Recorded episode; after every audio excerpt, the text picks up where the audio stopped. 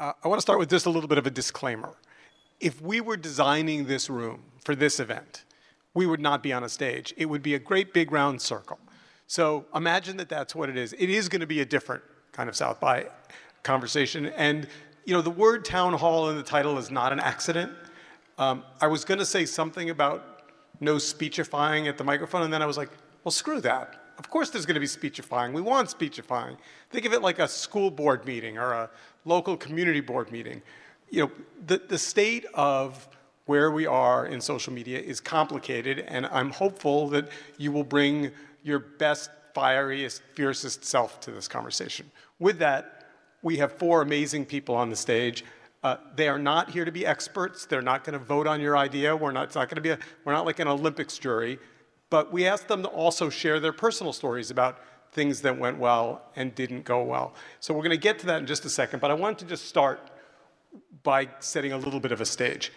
So 2008 was an important year, and when we talk about 15 years, it's worth remembering how we got here. The headline from Wired magazine was 2008 is the year the audience keynoted. Uh, and probably most of you were not here, don't remember it, but it was a, it was a, it was a legendary year. And it was a legendary year because Mark Zuckerberg and Sarah Lacy had an onstage keynote conversation in which the audience essentially took over Twitter and just took the whole thing apart. Um, what, what, what I learned last night when you read the Wired magazine article is that it was planned. And it really was the, the exhibition of the democratization of media. And, you know, if you watch the interview objectively, it was fine. Like, I, I, mean, I know Sarah a long time. Mark was Mark. There's nothing in it sitting here today that would surprise you, but it was, uh, it was a bit of a meltdown. So after that, Wired Magazine interviewed Hugh, and this is what he said.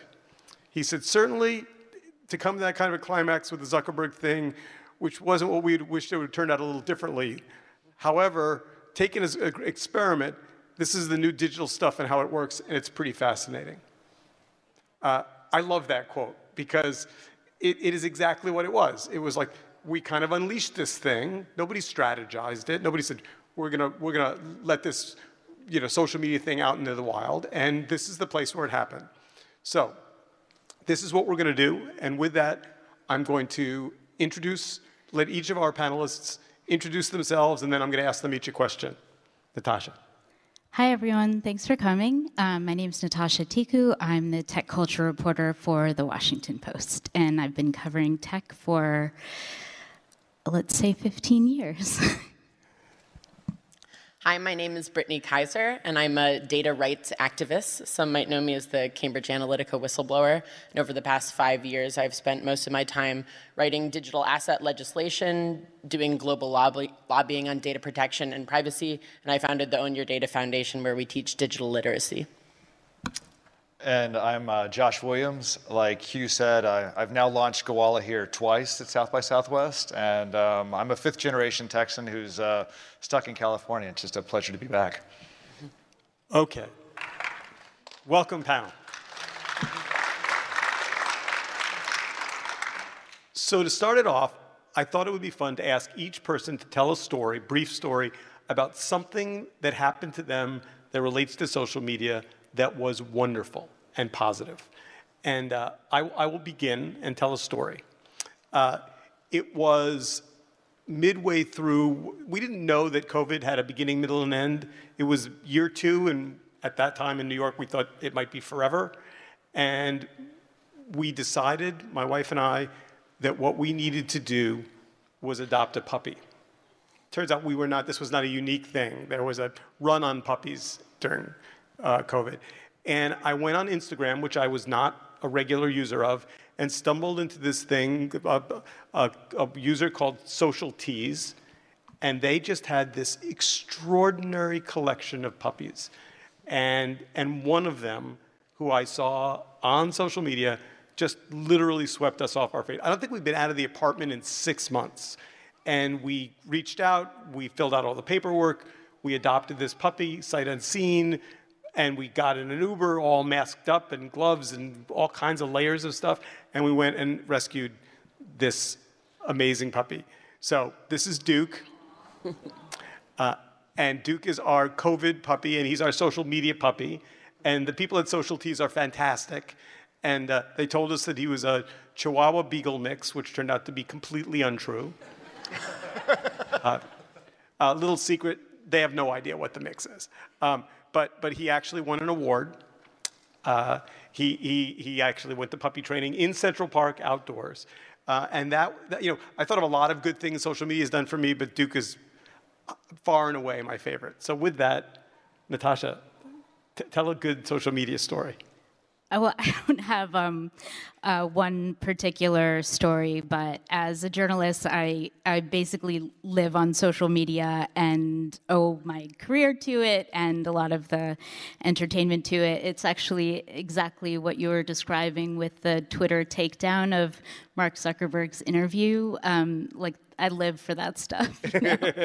um, just when you can plug yourself into the fire hose and you feel like you are on the same wavelength as all these people, really doesn't matter where they are, and you're reacting to an event at the same time. I mean, there's just nothing else like that. It just feels like, I guess, the internet sense of community, but faster.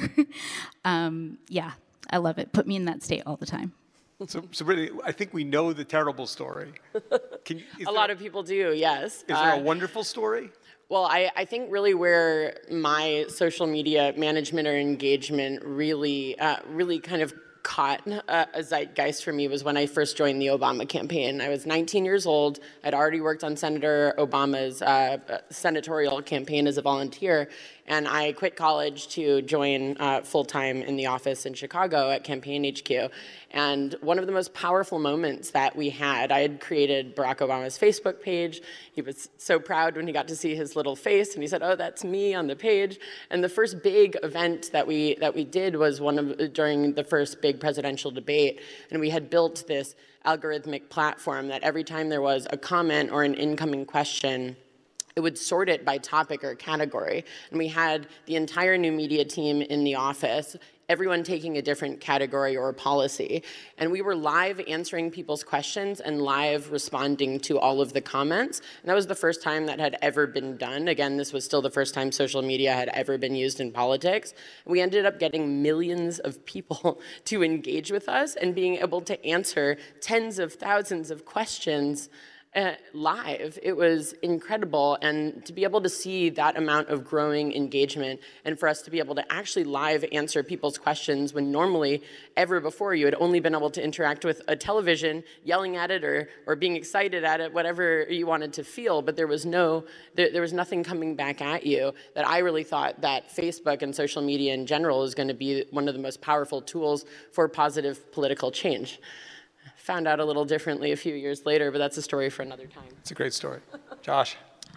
So I think social media has impacted my life positively in a lot of ways, and, and, a few things quickly came to mind, but then one particular stuck out. In, in 2014, uh, over Thanksgiving, my father, who was uh, receiving treatment for cancer at that time, his, uh, his medication went off balance. And I remember I was with my wife's family, and I received a text from my dad, and he was not well. Um, he was a little out of sorts, and he said, "I'm, I'm scared. I'm, I'm leaving home." And that was the last. I, I got a disturbing photo, and, and he was gone. And about an hour later, I received a phone call from from my stepmom. Your dad has left. We don't know where he is. And um, uh, we found video footage of him from the gas station of him throwing his phone out the window um, because uh, I worked in location-based social media. He knew Josh will, you know, find me. and he ditched his phone. We, we didn't know where dad, where dad was. And uh, I ended up hitting Twitter and I said, hey, my dad, this is, you know, Dallas. Um, I said, my dad's left home. All we know is he's, you know, he's in a truck, um, he's wearing his bathrobe, and he's driving north on whatever. And uh, of course, it picked up steam, and the, the folks at Twitter found it, and they dumped a bunch of uh, ad credit onto my account and said, hey, boost, boost this tweet, boost it out. and it, it became it, it, steamrolled. Next thing you know, again, it's like been viewed you know hundreds of thousands of time of times. And the next day, we received um, there was a tweet. It's like I, I, I, see a guy matches this description, has the backpack uh, on outside of a Walmart in Branson, Missouri, and this, this checked a few boxes off. And because of the help of Twitter, we were able to locate my dad. And it was uh, just this unbelievable again, the support of a community to come together and, and actually find a missing person in this case um, just, just floored me, and I'll, I'll always be thankful for that. So, when you moderate a panel like this, none of this was prepared in advance, and then you hope that people tell stories like that because there's, and by the way, I assume some of you have amazing, wonderful social media, change your life, meet your partner, people, it, it is a magical thing. And, and the reason I wanted to start there is because there's going to be plenty of stuff that we think needs to get fixed. Features that are missing, things that are broken, and we'll talk about those too. Um, by the way, I should tell you, it's bright up here, so I'm going to have a little trouble seeing the mic. Um, where is the, okay, there it is. Okay, good. Thank you. So, so um, feel free to jump up as quickly. We, here's the, here would be the home run of this hour. If somebody says something I have an idea or I'm building a company or I've got a startup or I feel like, and somebody else says, hey, that aligns with something I know how to do, and we make little marriages in this room and we get some things done.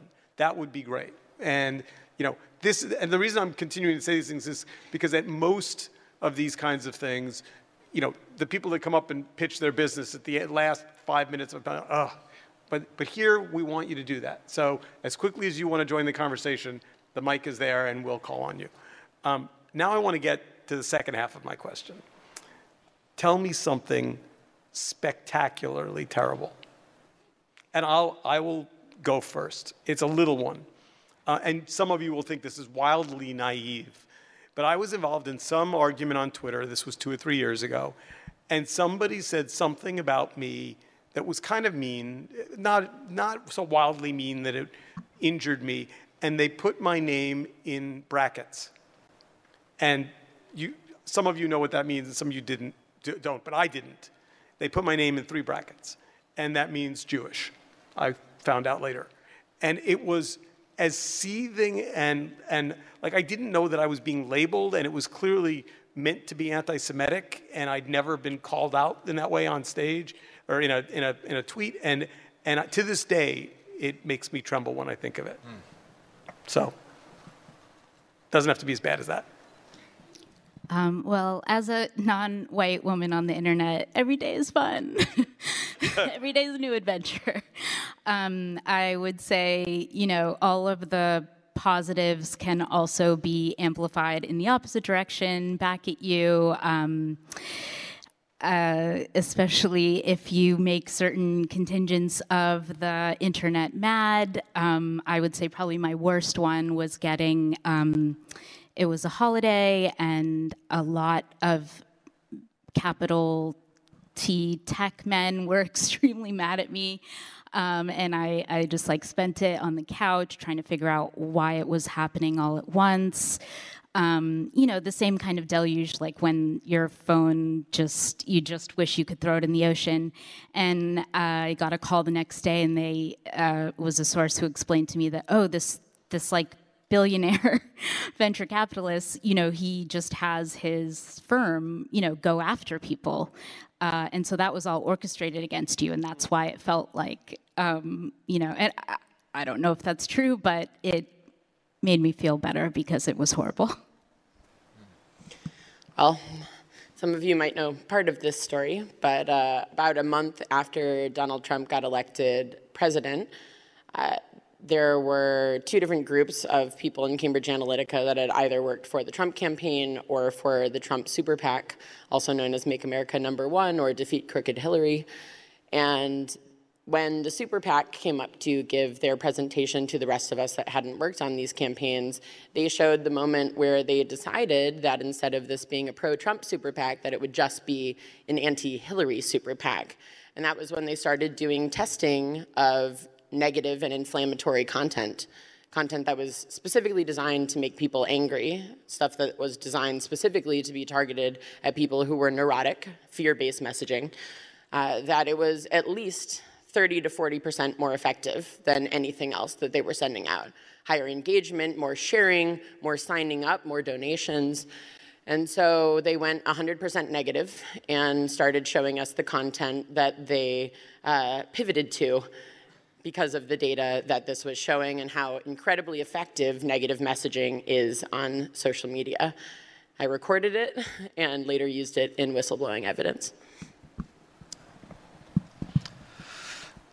Um, in early April of 2020, so this is shortly after the pandemic began, uh, I was working a puzzle at home on a, about 8 o'clock on a Saturday night, and my phone buzzed a couple times, and I ignored it. Uh, and then my daughter's phone, you know, buzzed. She was um, uh, early in her teens, I think 14 at the time. And she ran out the front door. And of course, you know, you wonder what's your teenage daughter running out the front door, you know, for. And I called after her, and she didn't come back. And so, you know, continued. And five minutes later, my phone rang again. Only this time it was it was from her. So I picked up, and she said, uh, "Dad, you need to come outside. Uh, the police are here." And I, really? And she's like, "Come, come right now." And I, and I, walked and opened the front door and was greeted by floodlights and police officers with long rifles drawn and laser sights on me. Um, and uh, immediately I, I kind of I was taken aback and said, Have I been swatted? Um, and there were 40 officers, five dogs. Um, you know, they had surrounded our house and they escorted me off the front porch where I was given pat down. I had to call uh, my family that was still inside and have them come out of the home while they cleared our home. And uh, turns out I had been the victim of a swatting incident. Um, as an early uh, adopter, I have a two letter uh, username on a lot of platforms, including my, my initials, JW, on Twitter and Instagram. And as it turns, there's a dark web uh, of people that target um, short, common usernames uh, with the goal to flip it for cryptocurrency before they can be, you know, caught. And uh, as it turns out, I was one of those targets as well. And also, as an early um, internet user, you know all the other people with those common usernames. And it turns out that there's a lot of us who have received very, very similar uh, incidents. Um, and it's horrifying. And I think that's the realization that this isn't, um, it's not all fun and games anymore. So thank you. By the way, uh, again, this was an experiment, and I, I'm going to deem it a success because those two ends, first of all, the stories are far more horrible than I expected them to be. And they're also far more, I mean, putting your father's story and the swatting story on opposite ends of the spectrum, that's what we're here to talk about today. And, and one of the reasons why I wanted to make sure we started with the positives is because they don't get amplified right? That story about your father, you know, maybe you told a reporter five years ago, maybe it got written about once, but it doesn't have the same resonance. I mean, this is, and, and so I was on a panel two days ago talking about how social media and media broadly amplifies hate for profit. And one of the things I would put to the audience and put to you guys to talk about is, you know, is it just a simple problem of basically misaligned incentives?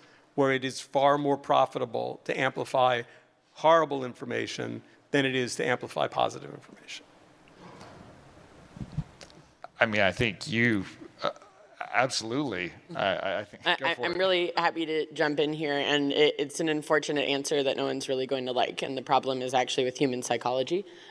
that we are much more likely to click on and engage with inflammatory content, something that provokes a negative emotion in us, something that makes us want to get up and go take an action, share that information with someone because you are angry, you are incited. Uh, the other, on, on, the other hand, surprise or awe can sometimes really meet up with that emotion, but it, it's a, a, little bit rare and it's hard to predict what is going to inspire that kind of feeling in someone. But anger and incitement, uh, unfortunately, is something that we are always going to engage with more. So, uh, on the incentive and infrastructure side on social media, and especially on ROI for advertisers, we really need to bake in uh, a lot of checks and balances around that because unfortunately it gets more clicks, therefore it makes a, haro- a higher ROI, therefore information spreads much more quickly when it is negative. And that is a problem that is not just a social media problem, it is a human problem. I'm being quiet on purpose. I've, I have plenty to say about that, but I, yesterday in the midst of you know our we launched a product here and um, there was obviously bad news from you know banks over the weekend. And i received you know a, a text from uh, my wife yesterday morning and and it, the text was i'm so angry. That was the first one. And then the next one rolled in uh, i'm you know i'm livid about this. This is disgusting to me. And of course i'm, I'm waiting i'm waiting for it. And um, and then the link came through and, and I won't amplify what it was, but it was it was uh, it was an article and it was you know political and it was um, uh, it was just garbage. You know, it's, it's and it is. It's the sort of thing that makes you angry. You want to tell somebody about it, and of course the you know whether it's Twitter or whether it's your news app, you click on these things and it knows that you clicked on that and, and we joke about a lot like if you're a parent you tend to click on sad stories that involve you know children uh, and then it's like, oh, you, you like reading sad stories about children. I got more sad stories about children, you know, for you. And so let's let's feed you some more. Next thing you know, you're like your your entire feed is just sad stories about children. It's horrible, you know. And it's like, well, don't click on that. But then again, the computer is like, well, you clicked on it, go. Um, and I, I, that is one of those things of like, how do you get out of that cycle? Well, isn't that tied though to an advertising based infrastructure, like pay structure, which you're experimenting with, right? With Gowalla now? Like, people, I think, are, are realizing the cost of having it subsidized by advertising because, um, you know, you it's in the company's interest to keep you engaged with the platform if they get their revenue from advertising. And I think um, I, I, of course, agree with what you're saying, that psychological instinct, but we have other, as humans, many other instincts that could also be um, you know incentivized um, there's there's other like methods other buttons to push i feel like after 15 years of um, intermittent variable rewards i mean part of the reason you want to share that is maybe you know in the past you know you've gone viral for something like that or you get those likes and those retweets and shares and what have you. And I, I, really think that if the financial incentive is different. We haven't even begun really to structure something that is based on on amplifying our less base human instincts. So I, I think one of the best. one second, because yeah. she, she, she teed up the Gowalla 2.0 pitch. So t- tell us what you're doing. That's right. right. I mean, we're right there. I think one of the big differences between if we if we look at the early days, the you know the exuberant you know man is inherently good. Let's share our naive. I'm eating a sandwich. You know tweets. Um, you know part of that was like you knew when Twitter launched, you kind of knew the people that, who, were, who were reading your content, you know, quote unquote, and they were people that were largely at this conference or or whatnot. There was a comfort level of I'm sharing a certain thing with this audience, and they won't judge me for that, or I won't get this negative blowback. And, and then because um, Natasha, to your point, there's this, um, you know, we want to serve more ads, so the larger audience, more clicks, more whatever benefits that that machine, um, and we've seen how it, it, it kind of has dissembled in front of our eyes now. And so I think this idea of how do you share with smaller groups of people again, or how do you share that sort of content of like, hey, um, again, yesterday morning I, I, you know checked in and I was at um, Houndstooth Coffee, um, and that went out to a small group of my friends who can see that, and 30 minutes later, a friend I haven't seen in, in nine years walked in. It was like, oh, I saw, I saw your check-in. Here you are. And um, you know, that's the sort of thing. Like, how do you get back to that again? That loop of um, uh, of, of simple, you know, choice content. Let's assume not everyone in the audience knows Gowalla, either one or two. Just give us the elevator pitch so we know the product.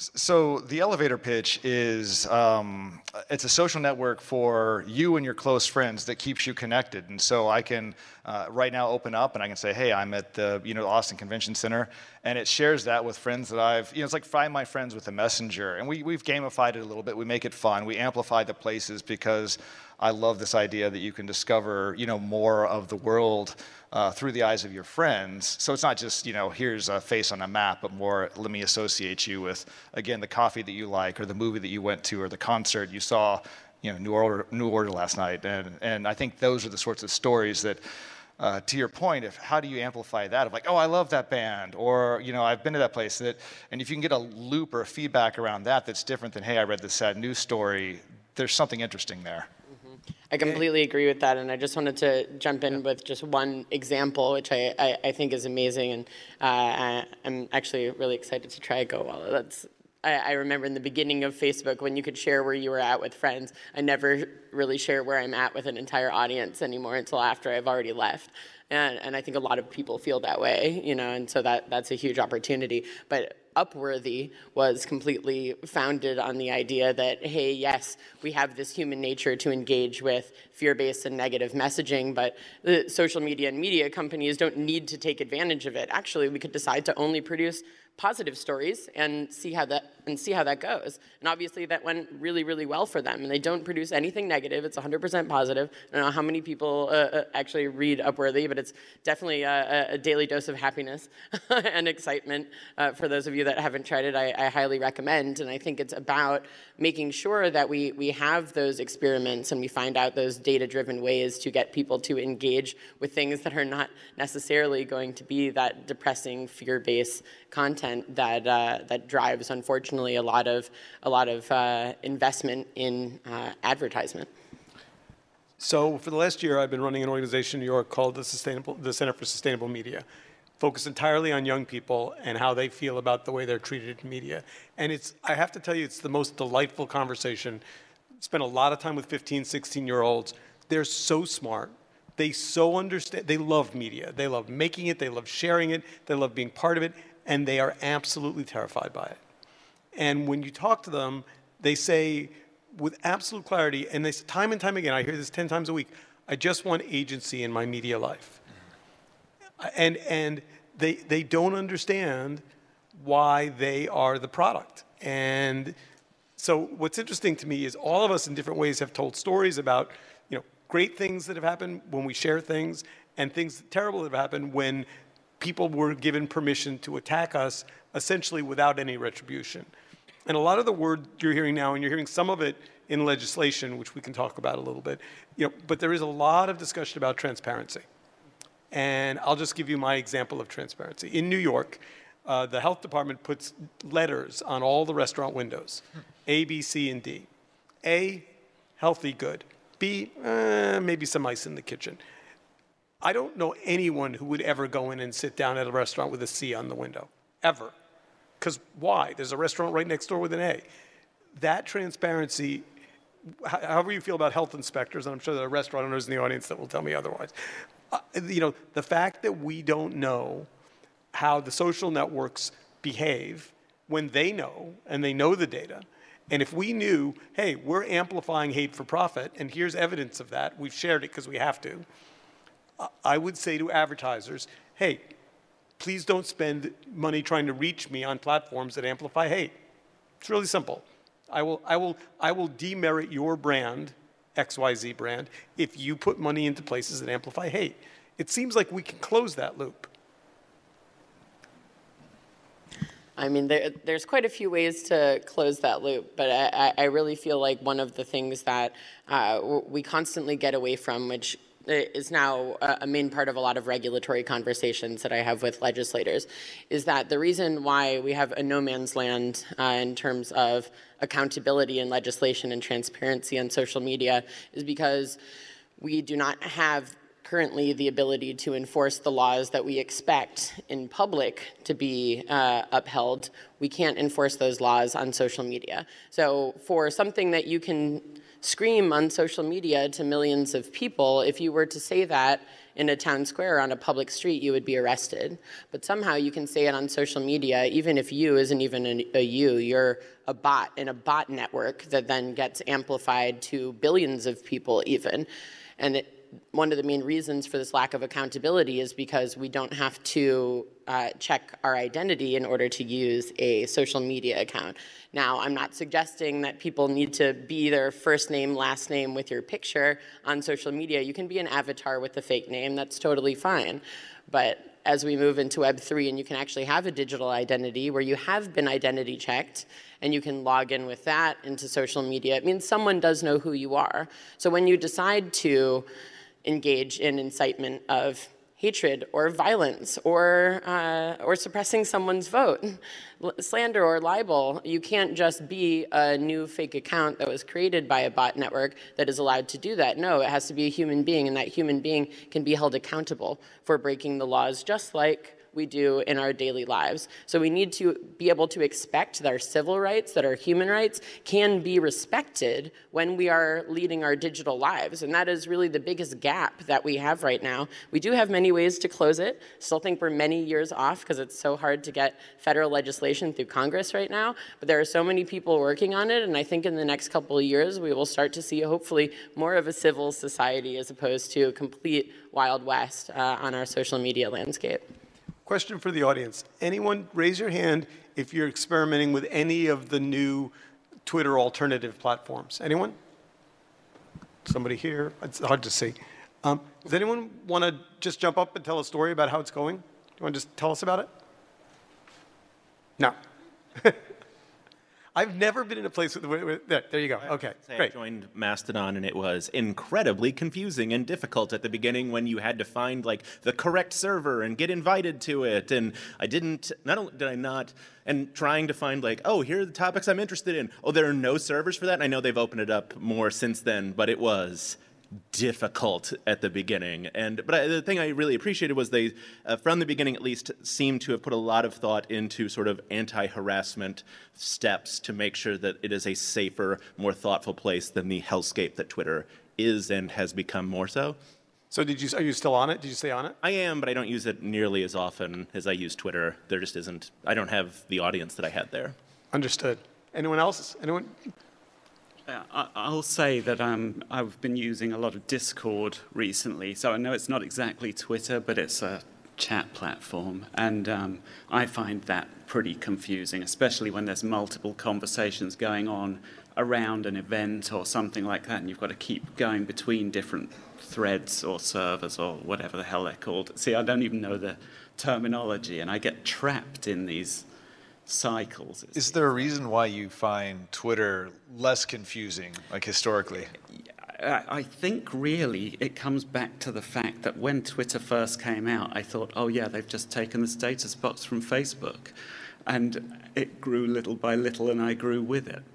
Um, but one of the things I'm, I'd just like to ask you guys about here I, I've got a 12 year old. I don't let her on social yet, unfortunately for her. But, um, or fortunately, I'm, I'm, not really sure. But I, what I am trying to do is build something that is good enough for her and her friends to be on. And I think that's one of the problems with virtuous, like tech for good, is often it's not as sexy as, you know, the adult version, which is what the kids want. Um, where do you stand on the fact that tech for good is usually the lame ass version of good tech, bad tech? It, by the way, it's a great question, and and here's the only thing I will say that to be supportive. If you put a room together of 50 parents of kids your age and asked how many of them are struggling with it, you would get a 100% answer. I mean, it is it is the all, many of the parents of the 15-year-olds I talk to are they literally what they'll say is, I go to bed at night terrified and I wake up in the morning terrified. So that's a re- I mean that you're not alone in that. I go to bed at night with my daughter's phone and wake up. Yeah, yeah, yeah. yeah. And that will last for another year or two, and then at some point it won't. Uh, advice for parents struggling with tech? Boy, that's, that's a difficult one. I've, we've had to go through that, you know, with a, a couple teenage daughters now. And I, my advice is pump the brakes as long as you can, you know. And it, it becomes hard because you're swimming a little bit upstream because all their friends, you know, have Snapchat or TikTok. I think I think TikTok's kind of a, a disaster. And I don't mean that from like a. I mean, we can talk about the the you know foreign government thing. Any, but but just just this, I'm going to scroll forever. I think um, you know doesn't necessarily foster the creativity or whatever you want as a as a parent. So uh, fortunately, I do think that. Um, I believe there's a lot of kids out there that are starting to be more aware of this. I think there are role models that are that are spreading this word that hey, maybe all social media isn't the best. Um, certainly at that age, but I think it's a really difficult struggle, and I think it's something to be aware of. Uh, and I'd like to say I would uh, address that from two different angles. And one is, that I, I, would like to have hope that in the future you won't have to be as afraid and have so few options. Uh, I think there's a, a, legal answer to this and an education answer to this. And one is that we don't have digital literacy education in most schools, uh, but we're starting to. Uh, many governments now have signed on at the national level to include digital literacy education in the public school curriculum. Uh, that has been led by the DQ Institute, and that is now a, a, global effort. I spoke with them at the G20 about this, and there's many governments that are starting to sign on. It's being piloted in a lot of uh, U.S. schools as well. So hopefully it, that's generational change, and so kids will be a little bit more aware that if they are in the adult version, that they actually know how to be more conscious consumers of digital content and how to protect themselves. But secondly, there are a lot of large-scale lawsuits that are going on right now against companies uh, like Meta, where uh, hopefully as soon as possible uh, over the next couple of years, we won't have our children targeted by suicide websites, et cetera, and so forth. Uh, right now, I think there, there are poor excuses that they don't decide to spend any of their hundreds of billions of dollars investing in capacity building to prevent things like this is, is really just an excuse, but it's now criminal negligence likely. Uh, so we'll, we'll see very soon uh, what the courts decide.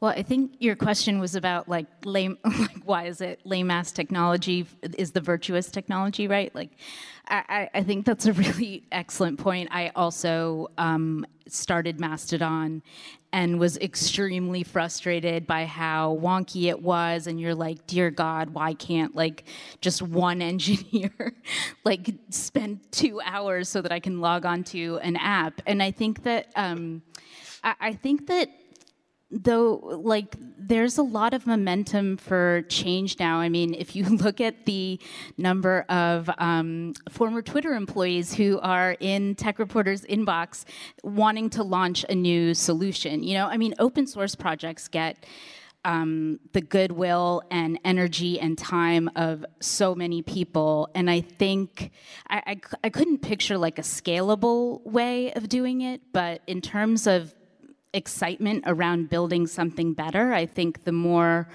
toxic and honestly, the more lame that the mainstream versions get. I mean, just like look at Instagram now, it's just it's just like TikTok two weeks later, and you know, um, it's just it's it's it's not fun. Um, so I, I, think that incentivizes people to build new things. The problem has always been, um, you know, you were saying like you don't have the same audience. It's just really hard to compete with with this the scale and the social graph that these massive companies own. Um, but the, I feel like there's more incentive than ever for for um, for even just like yeah a smaller network if you can convince your friends. I mean you know when you're an early adopter you're always waiting for your friends to join the app and that's what makes it good. But i see like for example people moving to signal um, more and more which is a messaging app not the same as social media but I, I think people are looking for better ways of being online. Now we've got some questions lined up. Go ahead. Or a statement. Yeah it's not a question. Um, I have a unique perspective. I'm actually the founder of a social networking app called Communia. Um, I'm not from the tech industry. I'm a survivor. That's why I created my own app. Uh, I learned the hard way that you don't always have uh, the freedom of speech that you would hope for on mainstream social media platforms. And one thing we do differently is that we require everyone to verify their identity before they can communicate with anyone on the app. And we're super bootstrapped, we're super small, but we have um, a lot of users and we've had a lot of success with that. We've also recently monetized through unique added value features. That's also going well. So I just wanted to say that, you know, you can be more creative in how you make money. I, and we've had uh, serious traction. So there is hope. And there are a lot of other up and coming social media startups, um, like Landing Space in particular, I'd shout out, um, that are doing things differently. So yeah, thanks. Spell, wanna- spell the name. C O M M U N I A. Dot. Uh, just Communia. It's on the App Store, Apple and Android. Very cool. Thank you. Our Communia at socials. Thanks. Bye. Excellent. Just a tail on that, and, and to affirm, I think one of the exciting things we have seen now is because the the totality of the users of social media and, and smartphones now is so much larger, niches have become larger too. And if you remember 10 years ago, getting somebody to spend 99 cents for an app was was really really difficult. And now people are much more inclined to I will spend 6.99 or 7.99 for a streaming service or for something that brings me value. And so I do think there is hope for alternative business models where people in smaller communities are willing to spend, you know, X, Y a month in order to support something that they believe in. And so to that point, I think that there is encouraging signs to see different business models emerge here. Go ahead. Hey, so um, each of your your intro, the bad side of social media, like really resonated with me. I, I have the word gold in my last name, so the the three brackets, the echoes, really resonate. My wife is a journalist at a at a major paper, um, so I know what you're going through. I found a Russian intelligence operation that was imitating my former employer back in 2017. Um, so I know exactly the kind of content that real organizations had to compete with, which just didn't stand up. And last month I was swatted. Um, so I am a, am a veteran. Uh, I am the founder of Task Force Butler Institute, and I am an organ. We are an organization that trains veterans in OSINT, uh, open source intelligence, to hunt Nazis online. So, thank you. So, uh, which is why I got swatted. I mean, yeah, I get it. So, um, so one of the things that's been most frustrating to me, and, and I used to be, I, I wrote the book on, like literally, on foreign entities that target troops, veterans, and our families with everything from propaganda to romance scams to extremist narratives. Um, Facebook went and took that 200 page report that cost a, a nonprofit a quarter of a million dollars to develop, said thank you, and made all of the evidence disappear. Now, today, as I'm hunting neo Nazis, I'm strictly uh, focused on domestic threats. When, uh, when someone reports an account that maybe I've been monitoring and trying to figure out who's behind it, the evidence just disappears.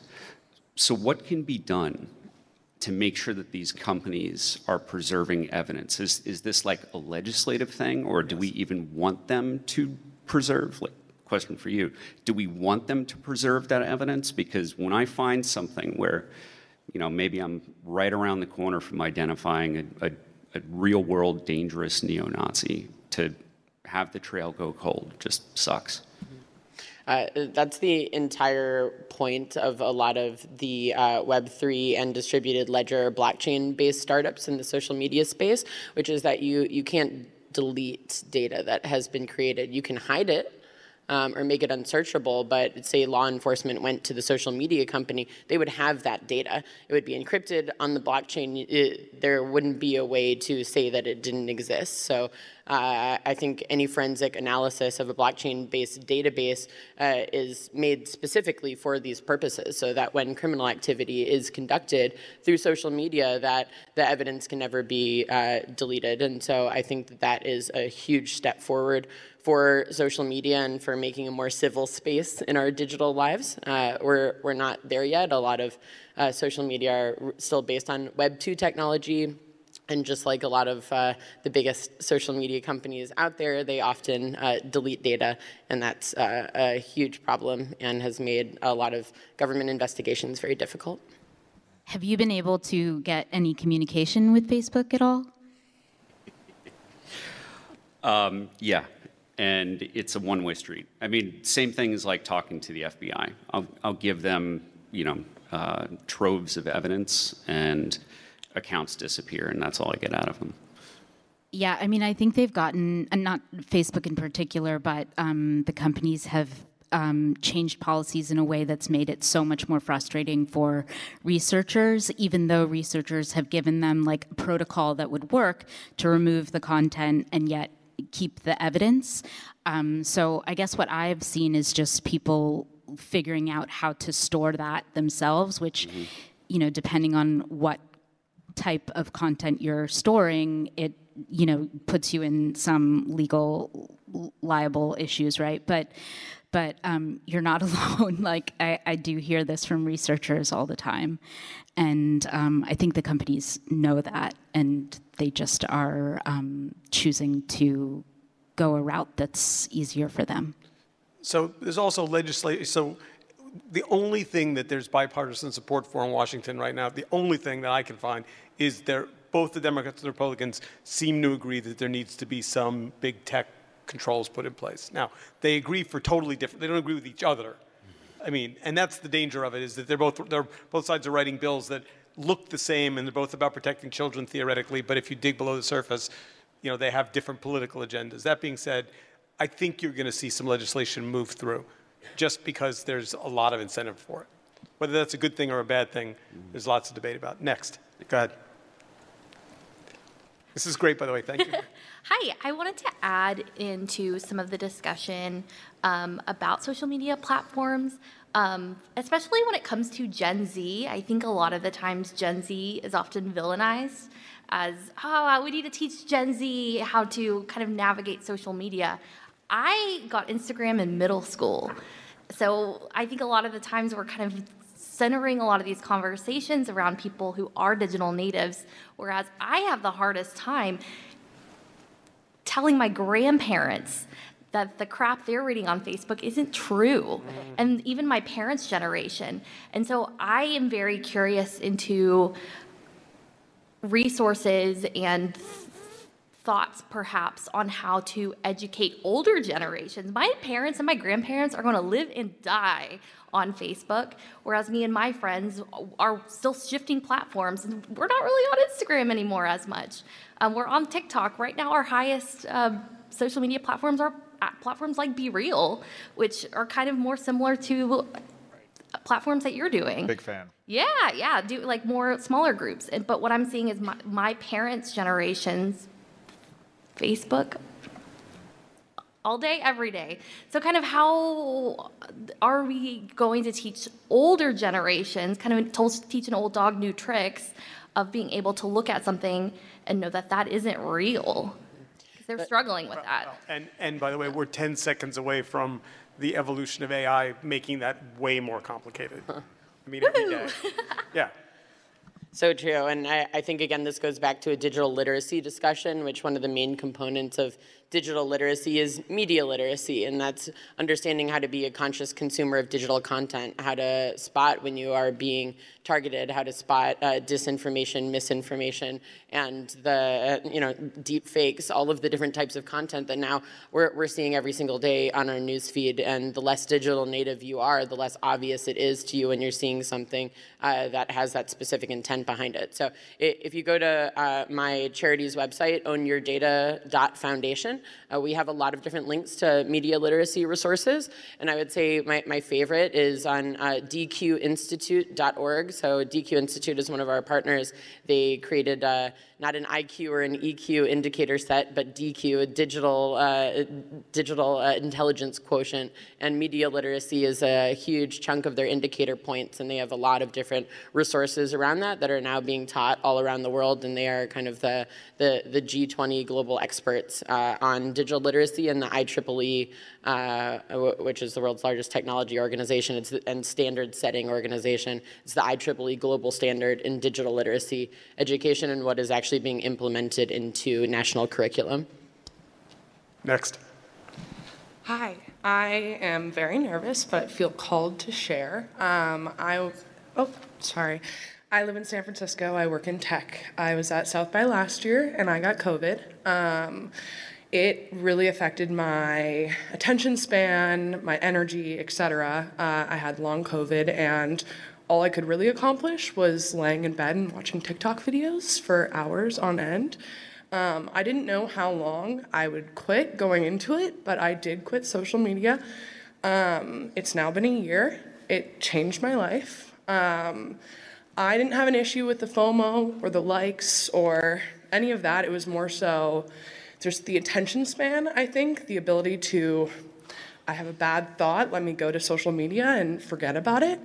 Um, I ended up reading uh, digital minimalism and found out that I had kind of created my own digital manifesto, which is I no longer use apps that take advantage of my brain chemistry. Um, it changed the way I look at the world, it changed the way I look at my body. I'm never going to go back. I was able to go off all of my anxiety and depression medication. And yeah, this, this is myself. I take two, so called to share that with you all. Thank you. Congratulations and well done. You're stronger than I am. And if anyone wants to know how to uh, weed out apps and features in apps that take advantage of your brain chemistry, I think my friend Tristan Harris's organization, uh, the Center for Humane Technology, has the, the best resources for that. It's humanetech.org and go to humanetech.org slash what to do. And they have this incredible list. I also have a link on my website, uh, ownyourdata.foundation, to their resources. And it will tell you how to take away all of the different, you know, pop-up notifications that are not from real humans. Like you don't need to know, uh, you know, your, your friend's dog's birthday. You don't need a notification for that. And you can also, in many phones, actually turn off colors so that it's black and white. And again, it, it stops this brain chemistry trigger that addicts you to your phone. Again, like Facebook has hired the same people that design slot machines in Vegas in order to make their products addictive. So we need to remember that and do what this lady so intelligently has done and realize that we can do things to interact with technology in a healthier way. We have time for just one more question, and I have a final question for the panel. Mm, thank you. Um, Scott Henderson, I've been coming to South by since 2009. It was in 2008. I saw on Twitter everyone was in Austin eating barbecue, and I said, why am I not there? Um, so I've been coming for 15 years and, and, and, went from 35 to 50 year old in that time period. Uh, and one of the things I was, I've been pretty jaded with social media uh, as of late because it seems like you have to map a successful app to the seven deadly sins. Uh, and uh, and what you're what I'm hearing here is, is hopeful. One is niches are, are getting bigger, uh, and uh, and so you can build without having to take the old old ways. And so um, I, I guess question for you uh, as a panel is um, more noble ways that aren't, you know, I mean, better ways, I mean, more informed ways that we can go about building social media apps that aren't going to be taken advantage by. Because it seems like we start with this idealism of utopia, and then it, human nature shows up again, right? So if we just know that we are wired this way, people are going to take advantage of these wires, is it really in the niches that, that we can go? Because I've, I've, I've now run a venture studio, and there's a company called SheMate.club helping female athletes in high school connect to female athletes in college to get role models because they don't get role models on Instagram and Facebook and, and TikTok. What, what else, what other noble paths could we go that are realistic noble paths? What you guys don't know is we arranged this, he and I. That was exactly the question I was going to ask you to wrap up. So that's perfect. Thank you. Tell us one thing either a URL or a site or a person, one thing that people can write down and take away that you think will help them have more control or more autonomy in their digital lives or share with their family. One thing. And by the way, you can pitch your own product, that's fine. Let's see. You know, I'll pitch something. I know there are another there are a number of apps out there. One uh, one was an app called Freedom. There are probably other ones that are that are have come around since then that basically uh, allow you to well or even focus mode on your phone. I found it's like how do you just say hey. I want these apps to shut off, and there are apps that will help you do it, and or you can manually set it up yourself. But I do think, you know, if you are looking to just again kind of break that cycle of, hey, how do I, you know, open Twitter every time, um, you know, I have a spare moment, you know, putting yourself into that focus mode is a, is a great way to, to, to throttle it. And then again, I think looking for, uh, again, if I am going to shill Gowalla or BeReal or some of these other networks that uh, are, are focused and allow you to connect with groups of friends that you really know, and this kind of goes back to our discussion about identity. I think that, that that tho- that's where I'm excited to see creativity is is in products like that that encourage you to connect with real people that you have real relationship with. I'm downloading Gowalla when we get off the stage. Mm-hmm. Brittany. I I think you're exactly right. It's really screen time management in order to uh, improve your mental and physical health with this addiction that we all have to technology. And whether you want to call it an addiction or a necessity, we all lead digital lives. So the more that we can free up our mental space for things that help us actually achieve our life goals, the better. So i on the screen time management side, definitely go into every uh, unnecessary app and turn off all notifications if possible, or at least all notifications where it's not a direct call or message from a human being that you care about. It's so incredibly important. And if for some reason you have still buzzing or noise that actually comes out of social media notifications, turn that off. I've had my phone on silent for almost 13 years, and I'm telling you, my mental health has vastly improved from back then. So the more that you can take away things that are unnecessary, you know, if it's not your best friends or your family or your work colleagues, you should not be hearing or seeing notifications from these things. You can decide to set aside, you know, an hour or so a day where you're going to go and you're going to check your private messages. You're going to go and you're going to look at your news feed, but don't make that a constant thing. Set aside time specifically for that, and then so much more time opens up. You can't believe what you can accomplish when you really decide to minimize your social media engagement. Natasha? Well, I'm I'm certainly not going to sit up here and talk about how to have a healthy relationship with social media um, because I don't have one. But I it has it has really been beneficial to me to understand what they call dark patterns. Um, you know, the ways that these apps um, gamify and uh, incentivize you to stay engaged, to stay on them. Um, like just to repeat, you know, uh, the earlier point where Brittany was talking about like certain human urges, they talk about like. Uh, the way that these apps go for like the basest like your lizard brain level human. You know there are we have we have more sophisticated wants and desires than just sharing bad information. And it's very much tied to the financial structure and how these companies make money. And i think when you know that has that kept me off twitter? No. But like but do i do i know what is happening to me and does it stop me in certain instances? Um, has it made me disengage because I know what's going to happen when I tweet something and I don't want to take the next three hours of my life kind of, you know, intermittently checking my phone. Uh, I, I think it just, you should always know what's being used and deployed, what like strategies are being deployed on you. And there's lots of good information about uh, these dark patterns. So I'll end with two things. When you talk to teenagers, because they're going to be the solution, the thing that we've come up with and that I'm proud of is that we believe that young people deserve digital dignity. And if you go to sustainablemedia.center, we have a newsletter we'd love to have you join. With that, my wife and I have talked about this. We've determined that Duke is too young. He doesn't have a social media account. He's not on Instagram. So I thought I would just end with Duke. This is the only time he's going to be on the internet, so snap your pictures now. Thank you, panel. Thank you, everybody. Thanks for being here. Thanks for sharing.